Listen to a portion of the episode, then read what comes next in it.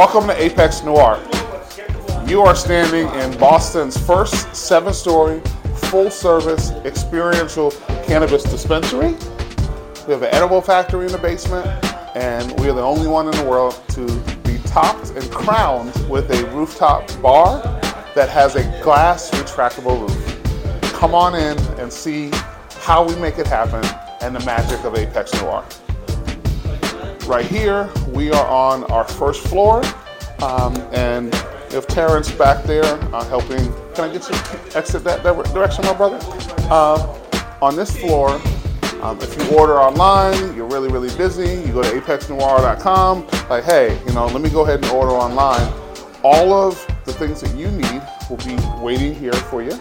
Now, if you have a little bit more time, come on up and let me show you our second floor of our retail space. As you can see, we have way more space to queue up here. Um, and we actually uh, are in a space that used to be a sushi restaurant. We actually were able to um, salvage most of uh, what is actually uh, was, was, actually going going on there. So we had a lot of fun uh, putting this space uh, together. As you can see with the ceiling, uh, we have reclaimed wood. And in fact, this building was originally built in 1799 um, and actually used to be the home to the British Embassy. Um, the building was uh, originally four stories, and then uh, the current owner added additional three stories um, to the space. Um, so, what we offer here is our staff um, is very highly cha- trained. A lot of folks call people uh, bud tenders. Um, what these folks do is not only bud tending, we actually call them cannabis concierges. And so they're actually trained to not only sell what we have on our shelves, but actually to ask our guests um, what their desired outcome is, what they uh, how, what they want to feel, and also how they normally um, would take their cannabis. Um, so they're really here to, to guide folks uh, towards where they need to go, um, and they get additional training uh, for that. And so we are uh, absolutely uh, we take a great deal of pride in our staff, um, and I, I, put my staff up against any uh, any uh, dispensary staff in the whole country. Come on, let me show you a little bit more. My father uh, had he's an entrepreneur. Also, he had a recycling and rubbish company, and he cleaned out buildings on State Street. So it means a great deal for me to be on State Street um, and continuing um, in uh, being an entrepreneur here um, that's my honorary degree from University of New Hampshire. Um, that's the greatest college university in the whole world. Um, this is a picture of uh, one of my mentors who just passed, named uh, John Walsh. One of the reasons why I was in um, in government, actually government office or appointed office, and a couple of other awards. So, guys, I'm bringing you in this little sneak peek. We haven't completely opened yet, um, but where we are is the seventh floor. Um, I believe the most beautiful uh, crown of a cannabis dispensary uh, in the whole world. Um, and I have some secrets for you guys. So come on over. So we actually um, were able to purchase a liquor license um, for this space. So this is going to be a bar and lounge, and it is the coolest one, kind of like a transformer. We have amazing, amazing space that transforms and allows for you to enjoy all of Boston. Right across the street is the historic Custom House. Literally, the boats used to pull up and tie off on that building, and that actually was waterfront property because uh, that was U.S. Customs. And uh, uh, through the 50s, this was actually the tallest building in the city of Boston. So we talked to immigrants who came in uh, prior to that. They would come in, and this is what they would see uh, as a beacon in the city of Boston. But I have another really, really cool thing to show you guys you probably have never ever seen in Boston. Give me one second. So what you are hearing right now is the top of our roof becoming a convertible. We have an amazing and beautiful glass retractable roof. um, that retracts all the way back um, and allows the, the roof to open up into the sky uh, for you to fully appreciate uh, the amazing beauty and history of the city of Boston um, and for you to have the absolute best time, bar none, in comparison to any other place in Boston. And that's why we call ourselves Apex. Can see uh, the Board of Trade building on the right, which is very beautiful. Uh, and then on the left, um, the historic uh, Custom House. Um, that tower was built between 1911 and 1914. And in fact, they broke the rules at that point uh, there were still rules around how tall a building could be, and the rebels up here broke the rules and made the building taller. Um, and it is a beautiful, beautiful section of the city of Boston um, and a piece of history here. And at Apex Noire, we are making history. Um, in many ways, uh, we are a first. Uh, we are the first black owned business in downtown Boston, which I'm very proud of. Uh, we are also uh, the first uh, black owned liquor license in this area. Um, and we actually are only one of 13 black owned liquor licenses out of 1,400 people uh, who own licenses in the city of Boston.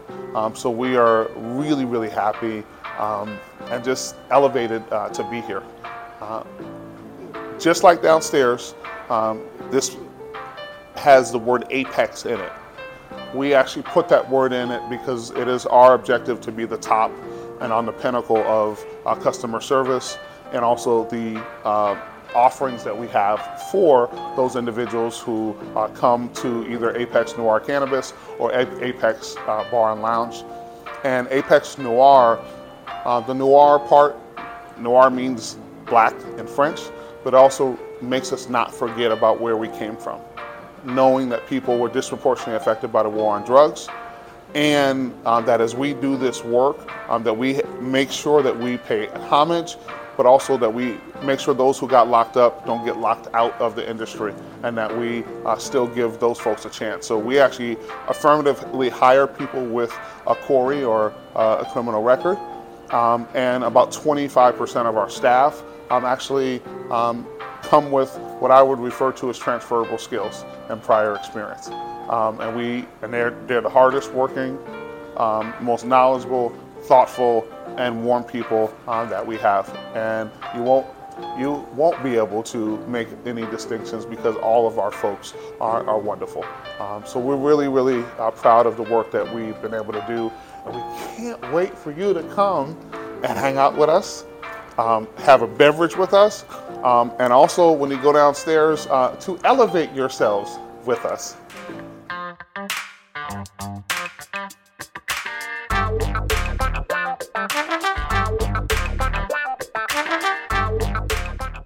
Hey guys, Montel, and welcome to this edition of Let's Be Blunt with Montel. And before I go into the show, I mean, you got to actually, this is an incredible location that we're at. I'm going to tell you a little about it in a second. But I want to make sure that we kind of keep you up to date on what's been going on with cannabis and really maybe even at the federal level. And what am I talking about? In the last couple of weeks, there has been multiple contradictory, what do you want to call them? Uh, initiatives, movement on the federal front that I think we all need to really stop for a second, pay attention to, recognize that this is happening, and try to figure out a strategy to demand of those running for office right now that some serious changes are made to cannabis legislation across the entire nation. Now, what am I talking about? I'm talking about the fact that, eh, I think it was three and a half weeks ago, and it might have been more like four, so don't quote me on the exact date. But four weeks ago, I remember reading an article that the Senate had almost unanimously, unanimously passed a resolution that would allow VA doctors to write prescriptions for cannabis for veterans in states that have medical cannabis initiatives that have been voted on by the public or you know been legislated in. But if you're in a legal cannabis state, the Senate had agreed that it would be okay because there's a moratorium on it right this minute for any VA doctor to write a recommendation for cannabis for any of our veterans. So this resolution passed by the Senate. Didn't pass in the Congress, so it ain't it hasn't been done yet. But it just tells you the psyche and the thinking for a second of a clear government that has maybe two brain cells and they're fighting with each other at the same time. Because one of the brain cells just said, hmm, we believe that an accredited government agency should have the ability to write a recommendation for cannabis. That's the United States Senate. So that's telling me that somebody in the Senate is starting to change their mind. They're starting to recognize the fact that there has been enough research done and enough anecdotes done that they're no longer anecdotes. They are viable, real world experiential studies that are saying that cannabis helps affect people who have PTSD and other ailments and other illnesses, and some people who actually are taking multiple painkillers. There is proof that for our veterans, that some of them have found relief in cannabis, and our Senate is trying to say it's okay. Let's make sure that the VA gets an opportunity to write the recommendations so that soldiers can have it. Then you stop and think for a second. Then about mm, a week and a half ago, the DEA writes a letter to all the independent pharmacists in the state of Georgia, threatening them with some sort of retaliatory abuse if they were to distribute cannabis under Georgia's state law that allows for independent pharmacies to actually dispense cannabis because it's still an illegal drug. Hmm. It's illegal because one group of buttheads in Washington, D.C. want to hold on to these draconian laws, but another group of buttheads finally got their heads out of there, you know what, and recognized the fact that cannabis works. So therefore, we want to let our veterans have it, but not in the state of Georgia, at least not the way they want to administer or dispense it there. I want you to know about this. Do the study yourself. Look it up. And then if you are as ticked off as I am about the fact that how dare you open your mouth with bad information from a federal government standpoint, let's force them to try to get on the same page. The DEA should recognize all of the memos that have been passed and all of the legislation that's gone forward to stop them from utilizing money to fight the battle of cannabis, then why are they trying to fight the battle of cannabis? We need to stop this madness. And we also need to stop the madness with the fact that isn't it funny how in the last year or so you keep hearing about these parties that these senators and congressmen have where they're all lighting up a spliff where somebody's passing out a gummy? Excuse me, you're using it yourself. And don't act like you're not. You're lying right there. Right, you, you just lied to your wife. Oh, no, I'm not doing that. Yeah, you are. You know you are. So stop it. So anyway, so I just wanted to make that point and hope that we can utilize this podcast. I love giving you great information. But at the same time, I want to make sure you're an activist. And it's time to stop the silly. Let's stop the stupid. Let's start getting rid of some of this old rules and regulations. Let's declassify and deschedule cannabis, period. I, they'll make a Schedule 3. I don't need another government organization involved in it. it. We know it's been around longer than we've been here. Excuse me. Let's just declassify it or de oh, sorry schedule it. And if you want to bring it under you know the fda in a way that we oversee the purity the quality we keep from hurting people then i'm okay with that. But let's just get out of the realm that we've been in. Now it's time to really get busy and get started because i've been sitting here in a really beautiful this is the craziest dispensary i think i've been in in all of America. Folks, I've been in a lot Oregon, Northern California, Southern California, Nevada, Arizona.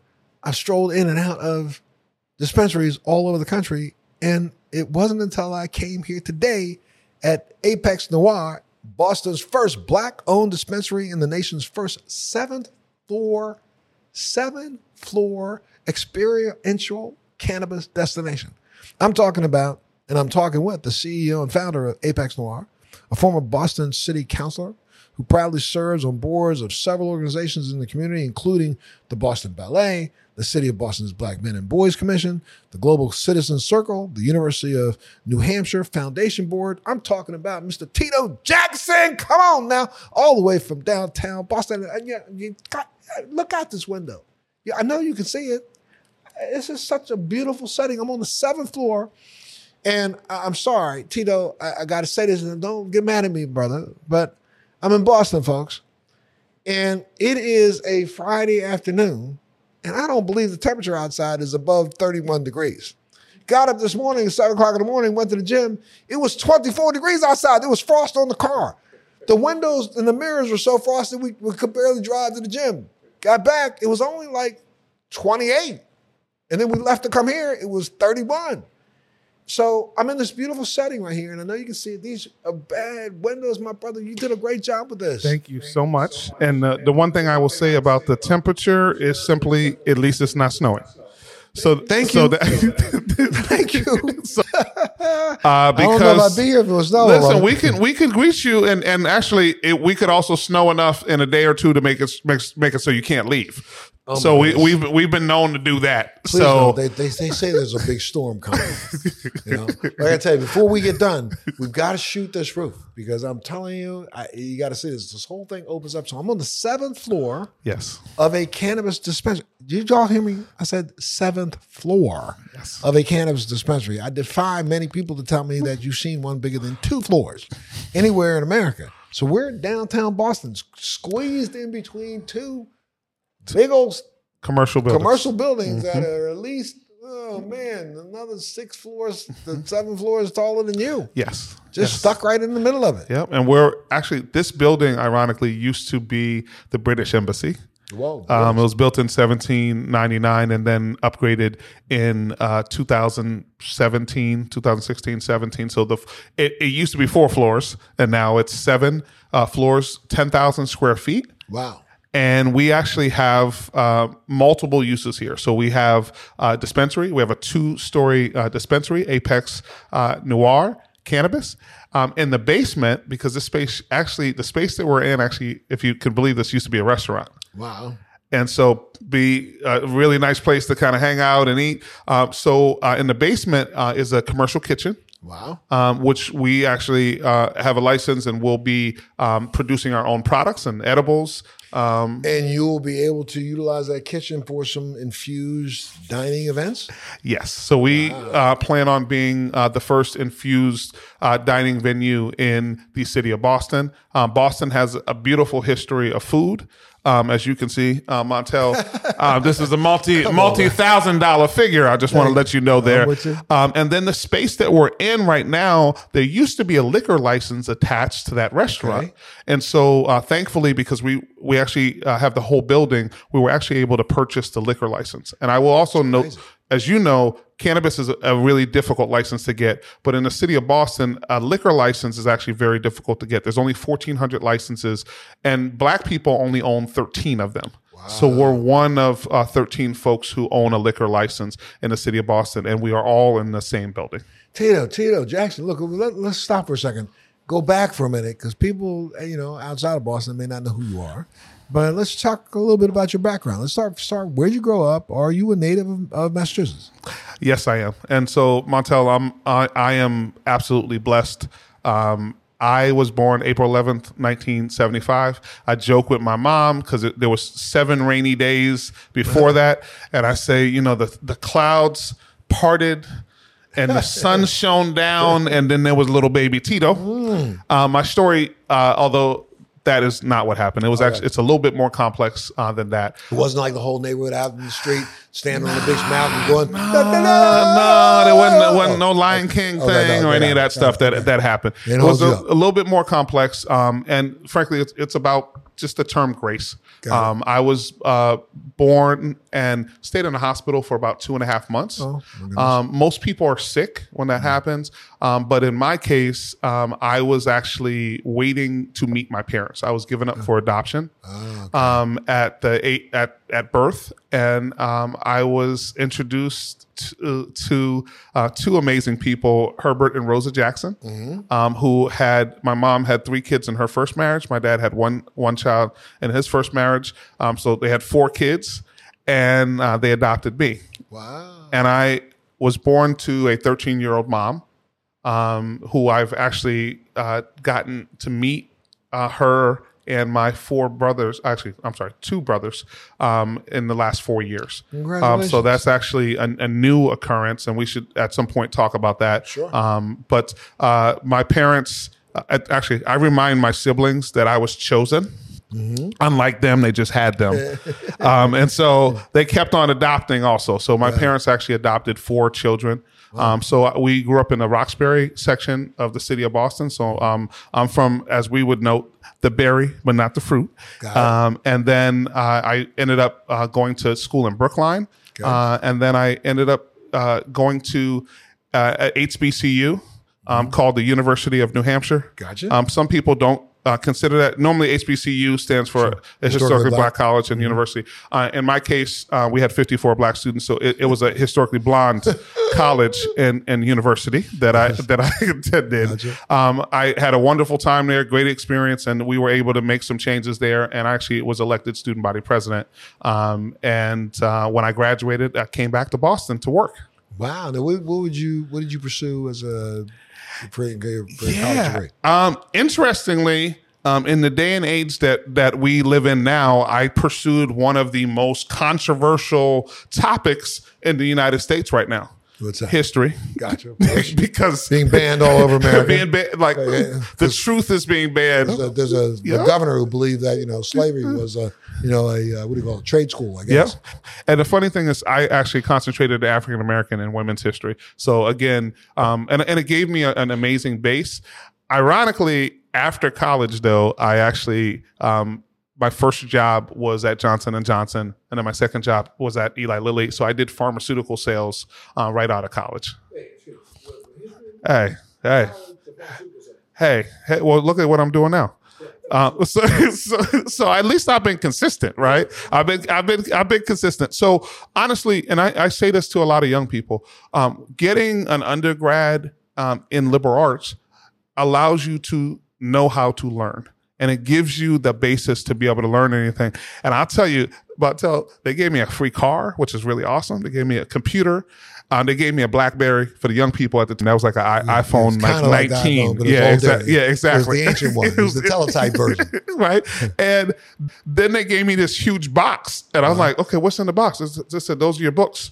and I, you know, we the, my first test was in Introduction to Microbiology. I had one week, and I had to get a, hun- uh, a ninety or higher. I had I had a hundred, so I, I. I worked my butt off, um, and I learned a lot. Um, they spent a lot of time training us, um, and so I did really well um, at uh, Johnson Johnson as well as Eli Lilly. Cool. And then then you had a tenure as a Bos- Boston counselor. Right? Yeah. Now So- talk a little bit about that. What, I mean, what made you decide to run for office? Yeah, so I I uh, worked for the first black governor of the state of Massachusetts, Deval Patrick. Okay. Um, worked on his campaign. He was the, the first person I, I had supported um, in a partisan way, and I, I worked in getting people jobs, which made me feel really good. So I, I worked uh, in recruiting companies. So I helped recruit Google here and uh, Cisco Systems and uh, Facebook and all of those folks here. Um, and I worked in the Office of Business Development, which was basically selling the state, and got to bring thousands of jobs here. And what I saw in my neighborhood and community in, in the area that I grew up was a lot of poverty.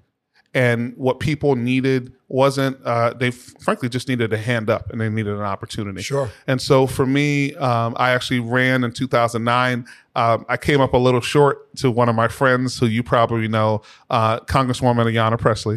Okay. I. So I just want to let y'all know I, I like saying that now. I didn't like saying saying that before. When I caught when I caught that L, it kind of it kind of hurt. Gotcha. Shout out to she's a, a great friend. Uh, shout out to uh, Cong- Congresswoman Ayanna Pressley.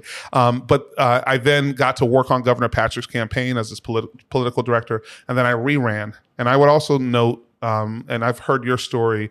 Uh, don't give up, guys. Um, if I hadn't run the first time and lost, I would not have had the opportunity to come back and win. Got and it. so that that it, it was it was a setup uh, for not a not really not even a comeback. It was actually a bounce back. I was actually able to uh, come in, and so I was a District Seven City Councilor. I re- represented Roxbury, South End, uh, parts of Dorchester, uh, parts of Fenway, and parts of uh, Jamaica Plain. And most importantly, I was the chair of education wow. um, which gave me a really great uh, opportunity to build with a lot of young people and the fight for the thing that transformed my life uh, was getting an opportunity and, and an education. Um, and so I had a wonderful, wonderful time uh, as a city councilor. And then in 2017, I ran for mayor. okay. Um, and I ran for mayor on the issues of disparity, um, which in, it, actually happens in cannabis, and that's actually how I got into cannabis. Um, in 2016, I was the first elected official to back the legalization of cannabis, and the reason why I did it in the state of Massachusetts, which is seven percent black, if you had possession, um, you had a 300% higher chance of getting arrested if you're black. Yes. 700% higher chance of getting arrested for distribution if you were black. Um, so that is the reason why I supported it in 2016. And then in 2017, we really tried to deal with the issues of disparity in the city of Boston. Uh, the city of Boston uh, is about 25% black. Uh, but when we look at how much money folks have, the Federal Reserve did a report. It's called The Color of Wealth. Viewers can look it up. Uh, and it showed that the median net worth of a white family in Boston is $247,500. The median net worth of a black family in the city of Boston, and mind you, net worth is uh, how much you own mi- minus how much you owe. And this this probably even includes why you're here, Montel. Um, the median net worth of a black family in Boston is eight dollars. Wow. So that really urged me to move forward. And you know, Boston's a great city, but it's not great for everybody. Right. We leave a whole lot of people behind. And then also, this translates to life and death. And so, um, the district that I represented, I, I had a, a pretty affluent area called Back Bay. I had a little piece of that. And then, I, and the neighborhood I live in is, is Roxbury, which is prom- predominantly African American neighborhood, two miles away. Montel, there's a 33 year difference in life expectancy. Holy moly. So if you live in Back Bay, you live to 91.9. But if you live in Roxbury, uh, parts of it, you live to 58.9. Crazy. Lower than the life expectancy of Cambodia and Iraq. Um, so that is uh, really what I ran on. Um, I ran against an incumbent uh, who actually uh, ended up being appointed by the Biden administration um, as labor sec- secretary. Uh, his name is Marty Walsh, friend of mine. Um, but we, uh, we we ran a spirited race. Um, I came in second.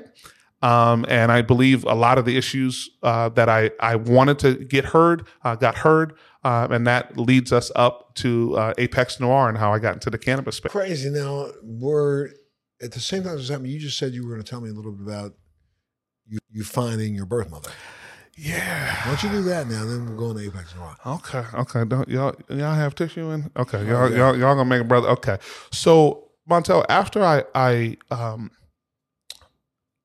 after I ran for office, you know, I I felt something in my spirit that said I had I, I have to do this now. Right. I had when I was 19 at UNH, one of my doctors said, "Hey, I know Boston and state of Massachusetts has a closed adoption, um, but which and by the way, closed adoption means um, each of the individuals are not allowed to find out um, who what uh, who the other is uh, without permission. So."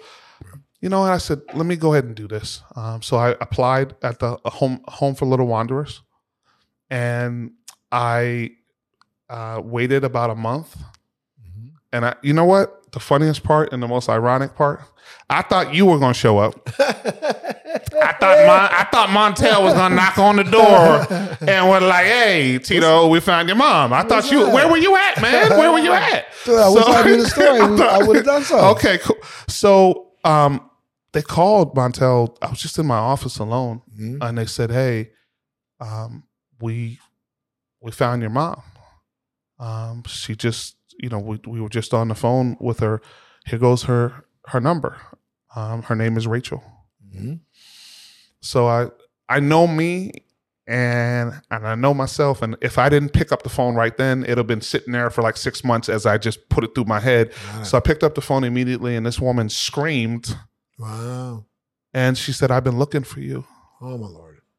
I've been looking for you for so long. Um, I was 13 years old Hmm.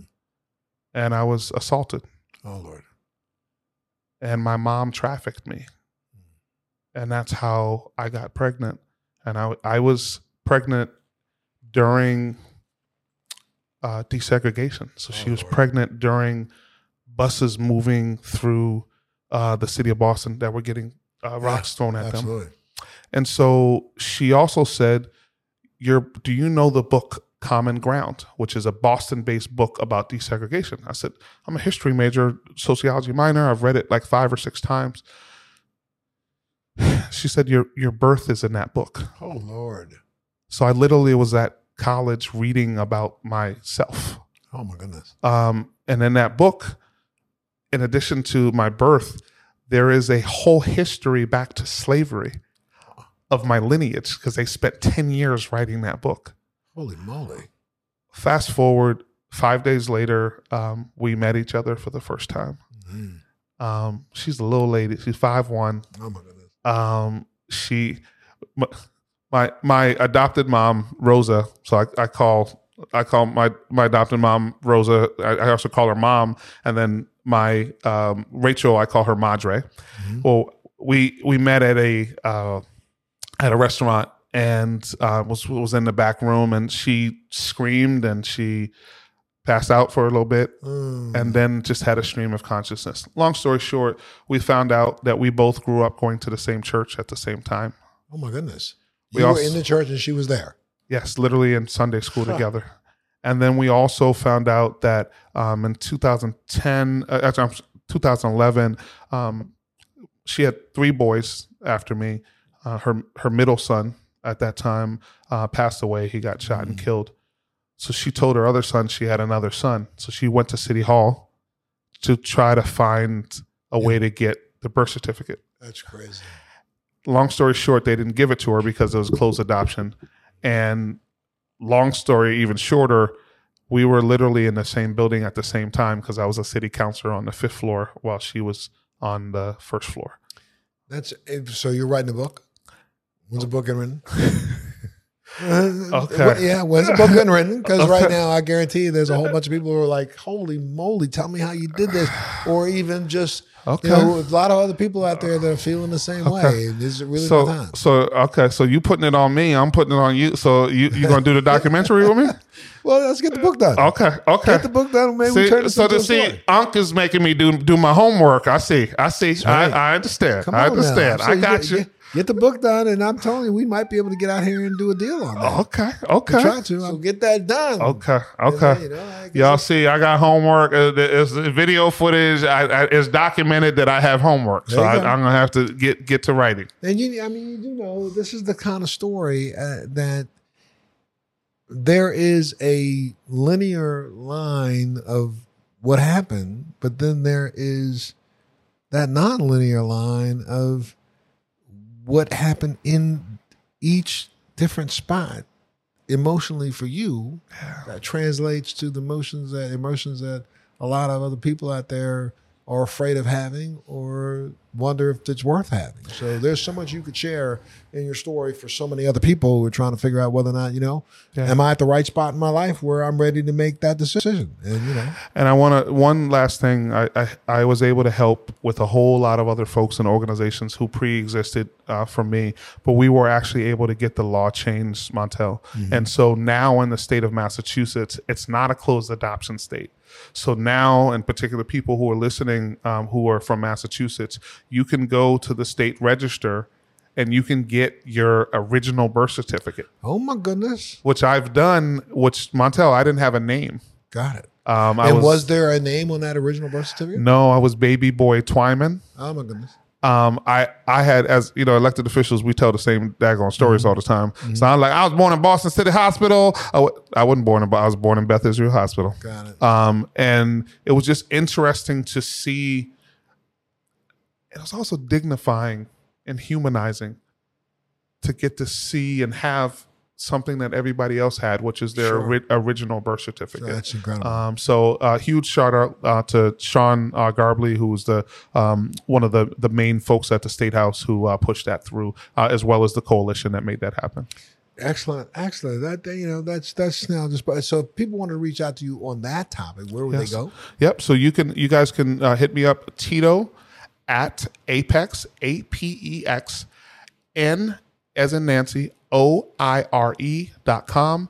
Uh, and or you can check out our website apexnoire.com a p e x n o i r e dot com and there's a, a, a link there uh, for you to be able to to write and I, I read the stuff on the other side And, and just so y'all know, don't be reaching out because you're trying to get through to Randy or to Michael Oh, or somebody okay, else. Stop. okay, This is see- Tito Jackson okay. here in Boston. I, I and the one in Boston. You actually might know the other brother. You probably you probably have met the other brother in California. I do want to let y'all know because because uh, the other brother They did. they be the- calling just, can you tell me something? No, I just you know, I just want to make sure people know I'm talking to Tito Jackson of Boston. in Boston, in Come on Boston. now, I can dance though. I can dance. Oh, come on now. I can moonwalk? dance. Okay. I, I, you know what? My moonwalk's not. I can, I can do a flying split, but Well, I you can't do, do. You do know you do a moonwalk in public. People see you do it. You owe the Jackson estate. okay, I won't. I, I won't do that. Don't then. be doing that. I, I won't. I won't do that. I, Oh, I, okay, somebody- I appreciate somebody that. Somebody put you on video, throw that up on TikTok. Next thing you know, you're gonna get billed a couple billion My, dollars. my man, I have some. I have some footage that's that that might even be a little bit better. And then I also do want to challenge uh, brother Tito Jackson uh, to a dance off. Uh oh, uh oh. I'm, I'm. I'm, I'm going on record.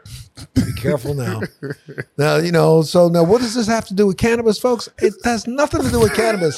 This has to do with the fact that I was very interested in the brother's story, and that's what we had to do. Awesome, awesome. But now I'm also interested in the story of, you know, Apex Noire. First off, why did you pick that name? So, um, Oh, wait, Yes. and before you even answer that question, yes, let's back up for a second. You did kind of throw it out there on the table, but didn't give any references behind it. I mean, where did the whole transition from an elected city council member? what the council of the cannabis part? Yeah, that, that all of a sudden we go to cannabis. pol- politician to pot. Yes. Okay, yeah. So, the piece that kept on coming up as an elected official is people having good housing. Yes. a good job, and also individuals who had a CORI. And so, for folks who don't know what that means, is those individuals who have a criminal offense record um, that generally sticks with them and prevents them from actually um, going to uh, getting uh, good jobs. All of those things really weighed on me as a city councilor. And so, uh, having the background in uh, biotech, life science, uh, pharmaceutical side, um, working in the FDA uh, envir- uh, regulated environment, and then also I also was part of a startup. Shout out to my Silverlink uh, friends.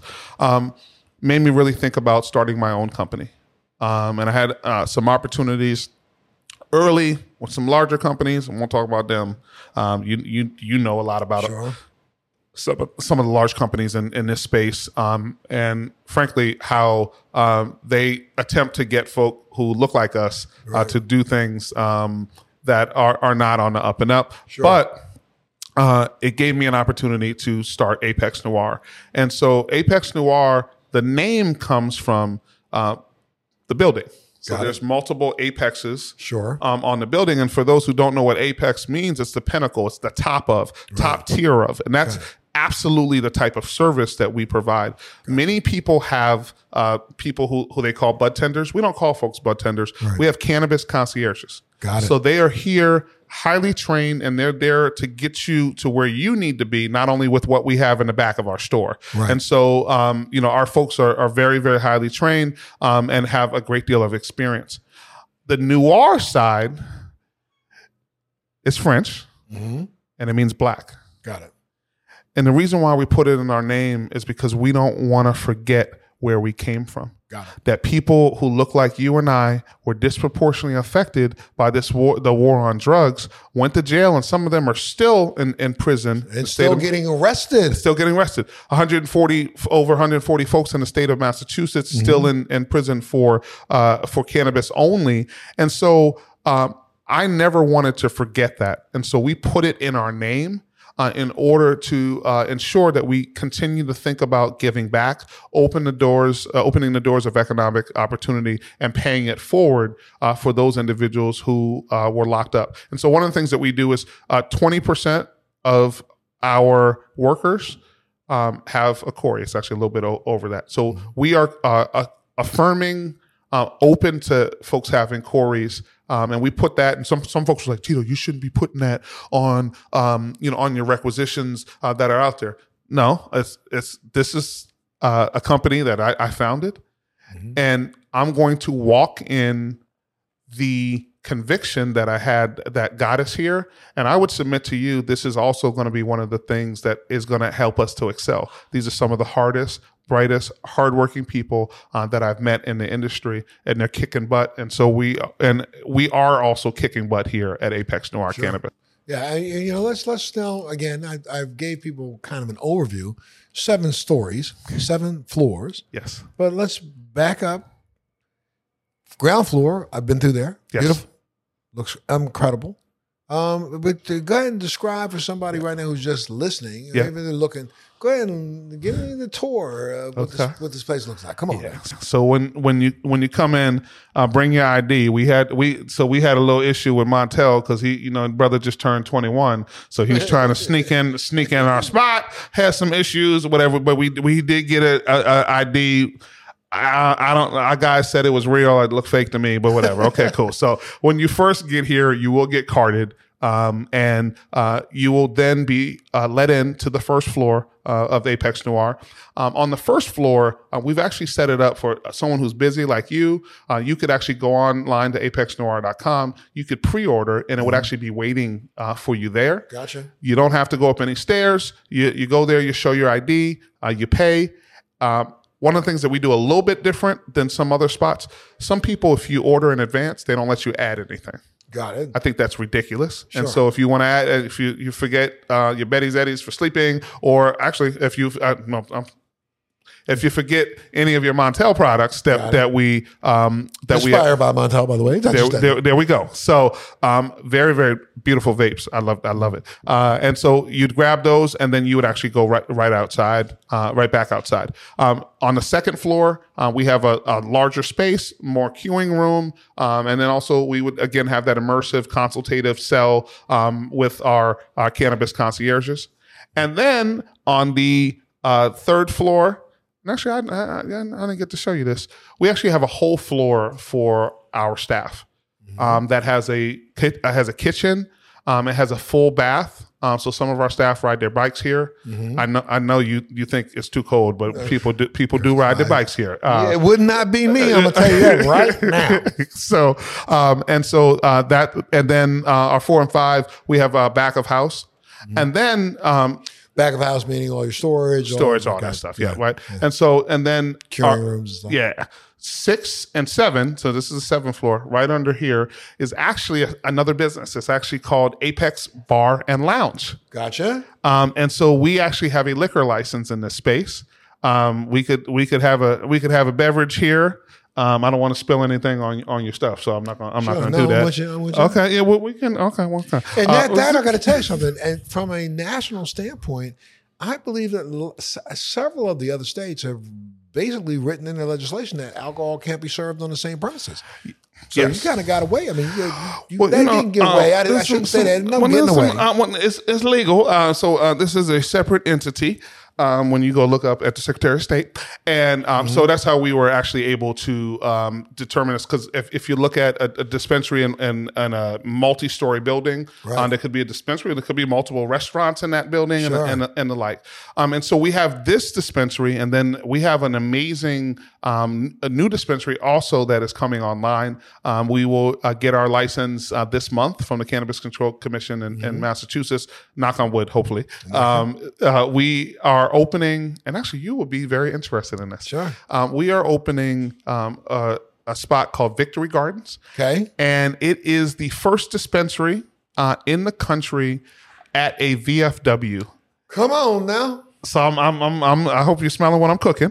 Um, and that, and we are, are in a partnership with my very good friend, uh, Jason Zuby. Um, if you're in Boston, he is an, an amazing entrepreneur. He has, he owns Boston Tattoo. Wow. Um, I have not, I'm a little scared of needles. Um, I got, I, have, I got 35 hours worth of tattoos on my body. Okay. Okay. So that's cool. So between us, we have an average of 17.5 hours. There you go. because Yeah. I, I, I, I'm get, I'm getting there, Montel. I'm, I'm, gonna, I'm gonna get. He, I, I tried to get a butterfly, but he wouldn't, he wouldn't, he wouldn't give, get, uh, give me a butterfly. Uh, Yeah, you you you too big for a butterfly. Okay, cool. Yeah, okay, yeah. cool. We, we probably wouldn't even see a butterfly, so There that's go. that's all good. It, um, but so um, that one is actually in Medford, Mass. Got it. Um, and it is uh, like I said in a VFW facility, and we're really happy that we were able to partner. Um, we are the only equity company in Medford, um, but we also are able to partner um, with the uh, the veterans um, in that VFW. They are able to keep their facility, Mm-hmm. um, so they have uh, you know their space that that's still there, um, and then we get to support um, the amazing uh, brothers and sisters and men and women um, who have uh, served our country. So really, really excited about that. Huge parking lot too, and so we're probably going to be able to do really cool stuff, um, food trucks and all kind of other cool stuff that'll be there. Now, if people wanted to keep track of this, where would they go? Where, where's your website? Tell them Yep. how to get you know find you digits and all that stuff. Definitely. So uh, apexnoire.com, A P E X, N as in Nancy, O I R E uh, dot com. Uh, please, uh, and also uh, sign up. We have a newsletter, um, so you can actually follow us. Um, and we also, I just, I do want to note, um, we are not only a cannabis uh, dispensary, we really lean into experiences. Got it. And so You, one know, of you and I are talking a couple. Of, yeah. So one of the let them know. Yeah. On so now. So tomorrow, shameless plug. Um, we I'm I'm I'm leading a cooking class. Um, and it's it's called Get Baked with Tito. Got it. Um, and so and the tagline, it's so easy, even Tito can make it. Because typically, I, I the only thing I cook annually is a fried turkey. Which I'm very, very good at that, uh, Gotcha. Montel. Uh, Okay. But um, we also you had burned a house down yet. I have not burned that. Well, I do want to, and this this is, uh, I do want to say, uh, in particular to the brothers who are out there, um, you should be chaperoned uh, by a lady um, when you when you fry your first one because dudes don't read directions. Right. So I just want to. So that that's how you you blow up your crib. So make sure she is there. Blow, you will blow up your you crib. will, you will definitely blow up your crib. You Um, make sure you're doing this outside. and this year, I actually did it infused yes. uh, uh, fried turkey. Did you? Yes, I did. And how would that work out for you? Uh, everybody was asleep uh, by the time the football game was off. Oh, my so, goodness. so I think we we we worked worked well. what you wanted. Yep. Um, but one of the things that we also doing, we partner with an organization called Improv Asylum, which is right around the corner. They're Boston's uh, largest and oldest improvisational uh, organization, as well as training uh, group. So we actually just did uh, Bliss Bus, which was an elevated comedy uh, trolley tour of the city of Boston. Oh my goodness. So you come, you get you you get a gift card for twenty five bucks in, in your in your fee. Um, you get your edibles. Uh, you come outside, you uh, take your edibles, and you go on the bus tour. And we have um, comedians who have really gnarly uh, Boston accents who uh, tell us about the city of Boston. We stop at Laugh Boston, and we have uh, pizza and. Montel, I w- do want to tell you that the last 45 minutes, a 90 minute thing, the last 45 minutes was a little bit, uh, uh, a little bit funnier uh, than the first because uh, the, the, edible, the edibles had kicked Starting in. to kick in. Yeah. Yeah. Um, and go. so we, we've, we have been doing, and in this space, we also do yoga. Mm-hmm. Um, on I, I, I should say they do yoga. Got it. I have not done. I have not done uh, yoga, and then probably nobody wants to see me in yoga pants. Is it infused yoga? Um, just uh, It, it is not infused, but they do get uh, a discount um, on on the way out. gotcha. Um, but we look forward someday, very soon, um, to being Boston's first uh, infused restaurant wow. because we have the facilities here. Um, there's no, nothing. Uh, I bring it if you want to say you have a more beautiful beautiful space than than, than this spot. I have to agree with you. I'm telling you, the opening roof and the, you know, uh, and you have the opportunity to basically form a separate company on this top floor. Okay, so you know what? I want to get some business advisory from. So I, we got Montel, and then and, and and shout out to my friends at, at Fresh at Freshly Baked too. There you go. Absolutely. Um, Shout out to Freshly Baked. because they, they they have hooked up. A, and speaking of veterans too, my, my my man Phil, Sure. um, and and his lovely wife. Absolutely. Now you approach Apex Noire uh, for a little different perspective. Are you completely vertical? Do you grow your own product? Um, we don't, but we will be manufacturing our own. You'll be manufacturing your own. So, yeah. but in that in that regard, right now you are fully stocked by Other brands? by by other brands. And I would say, and I and again, shout out to Freshly Baked. We really try to lean into social equity companies. Got it. And I I'd rather so one, it's the right thing to do. They're like us, but the other piece is, I, instead of being a small guy with in in a, in a huge huge pond, I also feel uh, very seen. Uh, respected, and we can actually continue to grow uh, one another's uh, business. And so, I actually met Phil uh, well before I was um, uh, in in in in I shouldn't say in business, but actually open.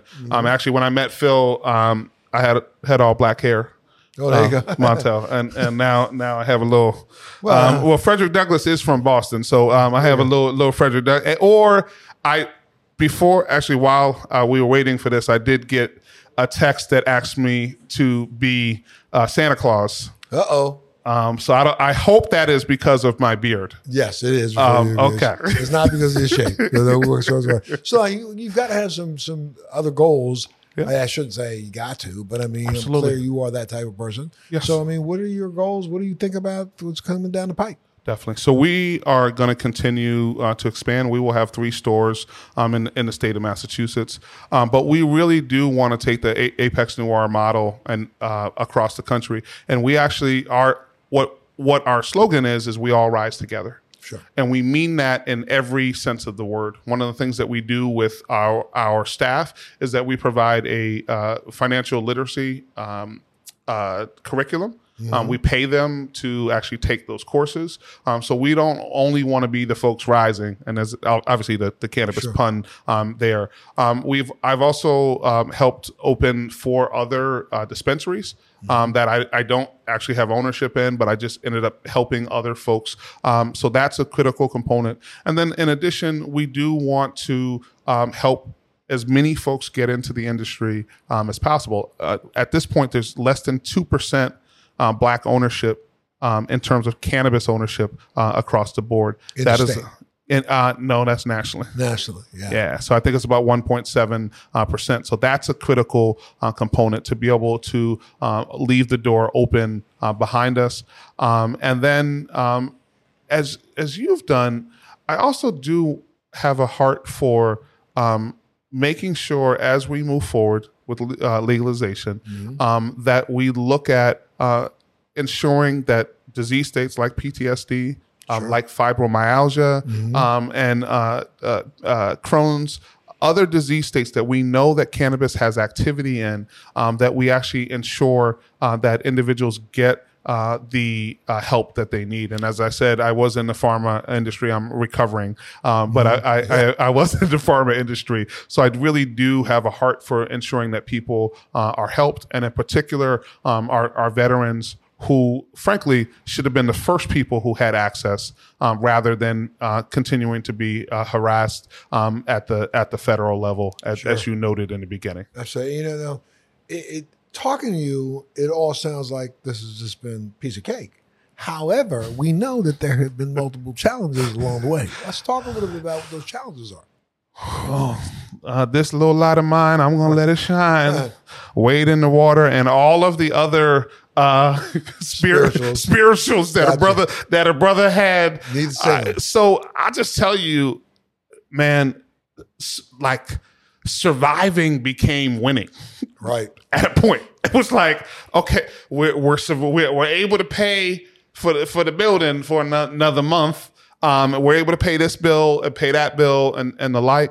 Um, but I would say uh, one of the things I, I do know is that I've been very blessed by the opportunity I've I've had, um, uh, it- being able to be in elected office and the like. I also knew Montel that if I couldn't do it, and if I couldn't make it happen, there's so many other people who wouldn't be able to do it. Sure. And so there was uh, we we had so understand in the state of Massachusetts you have to you have to identify a building 1st make a deal with a landowner who doesn't have a mortgage on their building. So that's a subset of a subset because of the federal uh, the, the because of 280e. One of the things that people don't realize is that if someone has a mortgage on their building, they will accelerate their mortgage meaning that they would actually make them pay their whole uh, building off. And so we have to find a smaller group of, of individuals who, who are willing to do it. And then they're really nice, but they're not going to do it for free. Right. and I'm not as handsome as you. I've been Oh, trying to brother brother. I, I exfoliated last night, a little cu- cucumber ginseng uh, peel off mask, and it still I still didn't come up as, as handsome as you. But when it comes down to it, you you have to do that, and then you're so you're paying on a monthly basis, um, and then we I will tell you uh, transparently, we had three other locations and three other licenses Wow. before we got this space.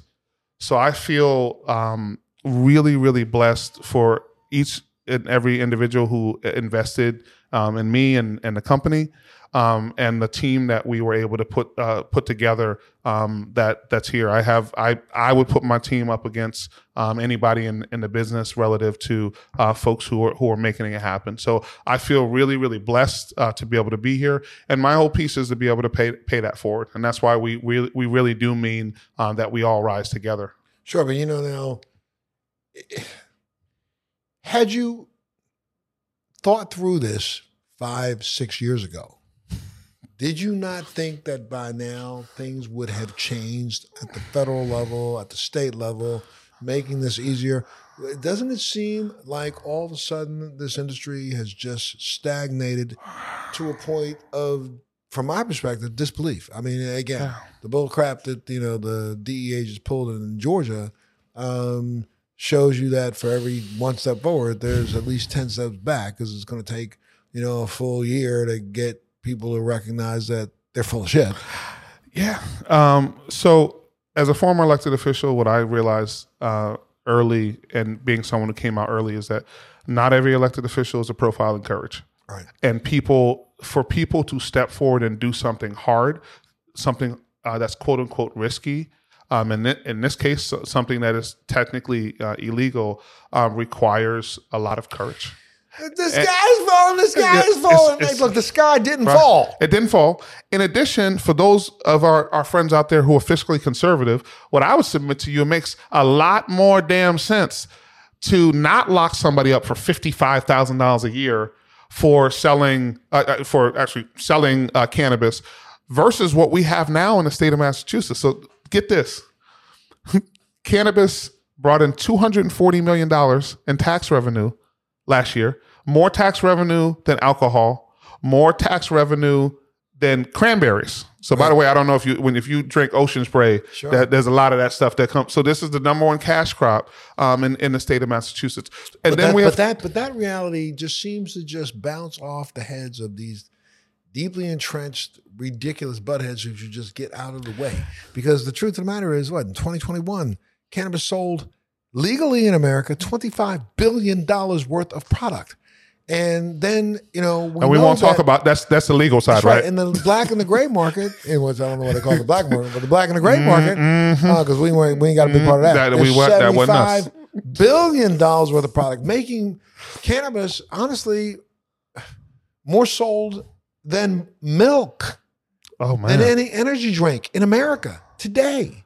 Red, Red Bull, eat your heart out. Yeah, all of them. Eat your heart out. So it's ridiculous that out of that 25 billion, Uncle Sam was taking a large chunk of that Okay, don't- and Ooh. we're pulling that in from federal tax dollars, and that still has not convinced people. And like I said earlier, the, the liars keep claiming that they're not doing it, but you roll into a Washington D.C. party, and the pot smell is is everywhere. Well, I, I always like to say this is the only bipartisan issue. Right. Um, and Well, the only- bipartisan enough that if you remember on January 6th, you know, the crowd that was, def, you know, def, just defiling our nation's capital, Mm-hmm. there was a lot of pot being smoked that day. Isn't that weird? How the only thing Right. that brings the left and right together is marijuana. That's it. I- And go back because it's the same thing that brought them together during the Civil War. Do you know that the only thing the North and South had in common? Their uniforms were all made from hemp. there we go. There so we go. So it's been a unifying product in America since day one. I like to say the only people who smoke m- more weed than Democrats or Republicans, and so Right. you know we we we can actually um, you know this used to be a snickering thing. Now it's real. To a, a quarter of a billion dollars in the state of Massachusetts, nearly thirty thousand people who are, who are in this industry, uh, people who are manufacturing amazing products like Inspire uh, by Montel, um, and you know the f- folks at Freshly Baked, they got got me with some, they got me putting on patches and stuff. Uh-oh, my, my, on my. Montel, but Yeah. you know, so there is um, essentially this beautiful new horizon that we can all be part of. And I'm really, I feel uh, grateful to be in, in the presence of greatness in this space because you you were there long before many many folks. And again, when you're the only one, Right. when you're early, you take the shots, you take the hits. Yeah, There's the took a lot. credibility components that that that go uh, go along uh, with that. Um, and and and I did have to in the beginning because folks at my church, shout out to Union United Methodist Church. Except um, there's one sister who told pastor on me, so I'm not gonna. I was like, and and and I what I love about my pastor, my my pastor, she's like, mm-hmm, you know what Tito's doing now? He's not in office. You know what he he's doing those tweets, and so. Um, Wow. love my pastor. He said it can't. Uh, marijuana comes from God's green earth. Look, I'm so sorry, but I say it all the time. Most people don't even understand. What did the three wise men show up to Mother Mary with? Incense, frankincense, and myrrh. What is frankincense? It's probably one of the closest plants to the cannabis plant on the African continent. So if it was good enough for the baby Jesus, excuse me, That's, so they they sent they they sent Jesus a couple of ounces. Let's let's let's go Okay. back for a second. Let, us go back for a second. You go back two thousand years. Ah. Lots of babies, especially in desert situations, were born with whooping cough and other ah. coughs because of all the dust in the air. Ah. What do you think they were burning inside of all their tents? Incense, frankincense, myrrh. Why? Because you got a baby. Wah! Wah! Couple whiffs. Baby go, hey, boy. baby, wah, baby, wah. Ain't no way. Oh, so, and let's go back in time. People don't even remember that. Let's go back mm, 1692 to 1725. You could pay your taxes in America with hemp. All of your forefathers grew hemp. Let's bring All that. Well, the- let's bring that back. By the way, Eh, yeah, come on now. So they they allowed us to do that. This entire nation was built on not tobacco and cotton. It was built on hemp. So and hemp, believe me, remember, brother, you had to walk out into the woods, grab a leaf to wipe your booty. You know what I'm saying? so there wasn't Charmin. There's no No, Char- no there no, were no no, there was no no Charmin. No, okay. Sherman, you were sleeping on the ground. They did not even have mattresses. Homie, you slept in something covering, you know, hay and wheat that had bugs in it. Mm-hmm. So this is a hardy time. How dare we think people weren't walking around trying to figure out how to get a buzz? There was no air conditioning, There was no heat. Mm-hmm. Every bit of water that you drank was really near beer. It was Yeah. you had to put alcohol in Yeah. the waters that were even given to babies because if you drank it right out of the stream, Yeah. 40 feet up from you, lions, tigers, and bears just took Mm-hmm. a you know what in that mm-hmm. water. And you mm-hmm. just mm-hmm. drank it. So what happened to your intestine? Yes. Yes. People yes. don't get it. So again, this is something that has been part of mankind and part of the United States since its inception. We're sitting here right now after 20 years of trying to figure out how to do away with prohibition. Yeah. And in the last five, I still believe we are stagnant. Especially this industry, because this industry can't get out of its own damn way. Yeah, and there's a, a huge, huge uh, uh, obstacles, and I hope um, that uh, as the FDA does look at it, and, and I heard you say uh, descheduling um, earlier. You know, when you think about uh, what happened with uh, uh, uh, Allegra and Zyrtec uh, and the like, who, by the way, I would I would note if you take too much of that, you're not only going to fall asleep, Right. right? So there's some some things that would actually happen to you, um, but they were able to deschedule those, um, and we should be moving in that direction. At bare minimum, uh, having a 50% tax rate um, at the federal most level. ridiculously disgusting idea that I don't know who came up with it. And people think that that seems to be a viable way for an industry to grow. It's not. You know, again, now you got politicians thinking about yes, let's make this bear the brunt of you know our stupidity rather than Yep. Take advantage of the Yep. fact that if they lowered the tax rate, you would get more taxes. Absolutely. Yeah. You'd get more, and then also you get more innovation. Correct. And so it- the other component here is that we do definitely need to, and this is this fun, uh, free market economy. Right. Um, individuals, uh, uh, you know, y'all, y'all gonna have me saying some other stuff, and and some folks from my, my my my party gonna say. But when it comes down to this, we should have uh, the opportunity um, to actually build businesses that are we're hiring people at, at really good rates. Right. Um, we pro- we provide. Uh, This good- is an essential service business. That's abs- all. That's all absolutely. you got to say. There's not- Absolutely. uh, that was uh, declared an essential service during some of the toughest times in the United States of America's history. You know, they didn't shut down the dispensaries. Why? Because they knew that they would have probably had a, a January 6th happen all over America had you done so. So again, what do you think? We're, going into election year. And I'm going to tell you something. Earlier, you had a discussion. You said to me, I, I know who you've been out with. And, you know, I'm so sorry.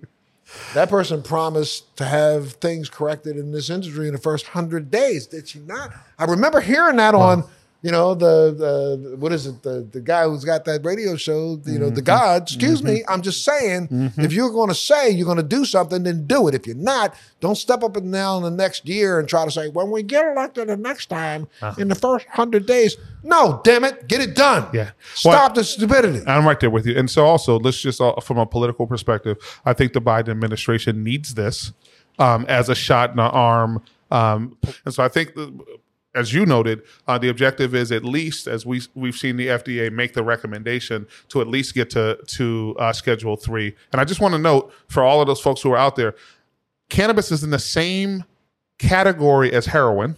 Yes. And no uh, medicinal value, no, and, and a higher propensity for uh, Addiction. addiction.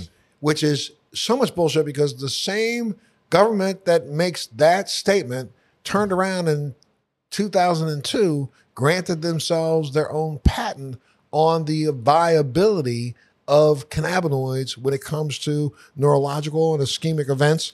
So we have a government that out of two sides of his face, every you do know this every single year when you hear all these arguments about let's make sure we have a budget. Oh, we fight over the budget at the last minute. We fight over the budget. We fight over the budget four times a year. In every single budget that is passed, there is a line for the last 60 years mm-hmm. that funds research at the University of Mississippi. Yep. Every congressman, every senator has supported research at the University of Mississippi for over 60 years. Yeah.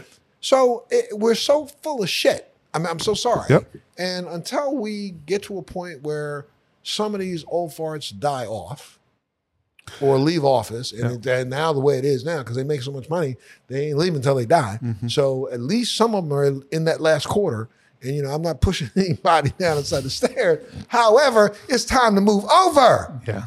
Yeah. And when you still walk around and say that you believe that cannabis is a a you know a gateway, drug, Gate- gateway.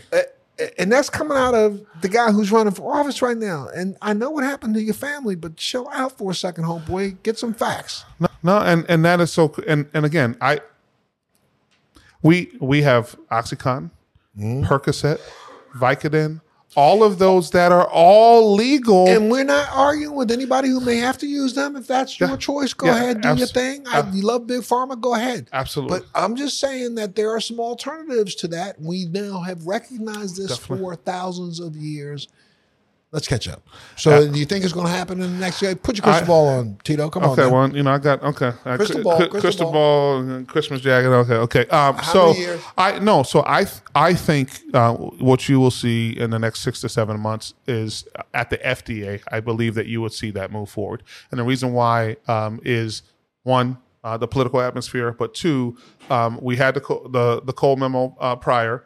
Um, we have we now have the majority of states in the United States of America where 37 in the District of Columbia. right? And and uh, that that it's legal. And by the way, this polls I, the, probably the only thing that polls polls better better Most uh, than most, this. most recent poll just finally broke over at 71% Over- of over the 71. population believes in legal cannabis.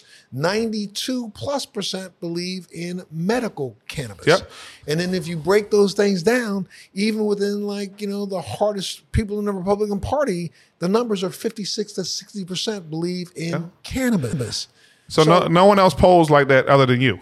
So therefore, um, we, we the rest of but again, I I believe that people should definitely get behind it. The one other thing I would say to folks, if you don't see individuals and you and understand, we need people running at not only the federal level, but we need folks to run at the local level too, because there are cities and towns in the state of Massachusetts where it's still illegal, right? right. So that so what I would note to you, if you don't see somebody who reflects your opinions, you need to run for office.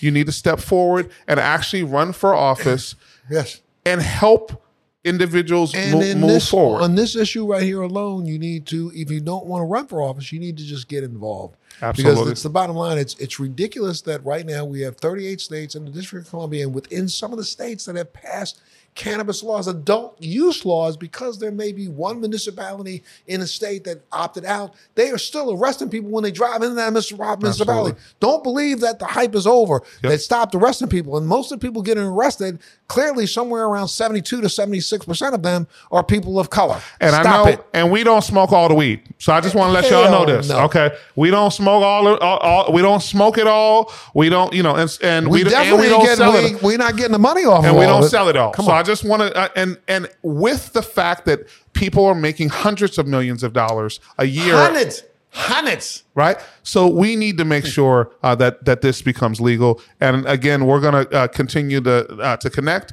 And also, you know, the, you have shown leadership here, Montel, um, and we're going to continue to follow your lead in this space. I can't thank you enough, sir. One more time, give them the digits so they know where to go. Yes. So Apex Noire Cannabis, we at 150 State Street in beautiful downtown Boston. We are right next to uh, Faneuil Hall. Uh, we won't go into um, how they got the money uh, to, uh, to to to buy uh, that land, but we won't go. We won't go there. Um, we are uh, eight minutes from downtown Boston, two minutes from uh, Quincy Market, and you can check us up.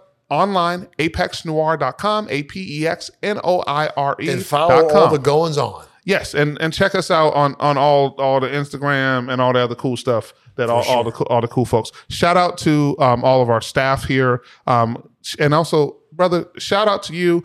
Um, there's no one more happy and more excited that I am here today than my mom's. so, Oh so, so, and my he's he cursed. I didn't curse. I just want. I just, I just Mom. my he cursed. I just Right. want to go on record when you hear this. It was he. It was he. He said um, sugar honey iced tea.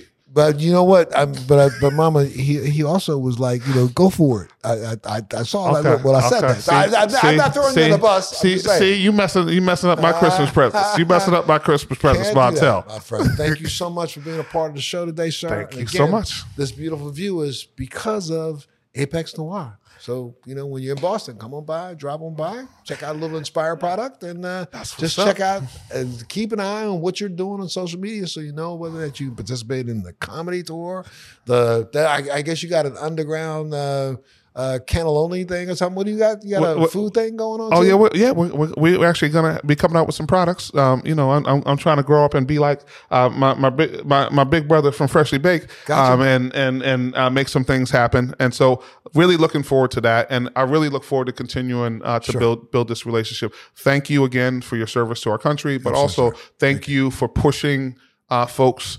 Um, and throwing your shoulder down uh, to make sure that this agenda uh, continues to move forward. Thank you, sir, my brother, for sure. Absolutely, thank you. We got to get you an Apex Noire jacket, though. Got to do that. Let me I, one. I, I, we're gonna have to. What, what do you want? On, what do you want on the back? Because it's, Apex it's Noire. Okay, So you okay. see it walking down the street. I, I might have to do a, Mon, a Montel. Jo- we got Apex Noire on the front. I might have to do a Montel joint because these these are these are varsity jackets. there so you we go. got you Come know. on with it. I'm with Okay. you. All right, Okay. I'll wear it. Believe me. Especially if I come back in here because they ain't gonna be warm here for about another six months. Damn, I can't do it. Telling you, make sure you continue tuning in to Let's Be Blunt with Montel. Thanks so much for being a part today. We'll catch. Thanks for joining me on Let's Be Blunt with Montel. Please make sure you're subscribed and hit the bell to be notified when new episodes post each week. We'd love to hear your feedback also, so please send us your comments.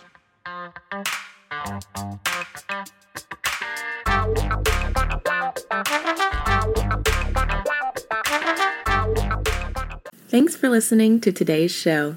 To check out more great cannabis podcasts, go to podconx.com. Here's a preview of one of our other shows. I'm Larry Mishkin, and I'd like to invite you to join Rob Hunt and me on our weekly podcast, The Deadhead Cannabis Show.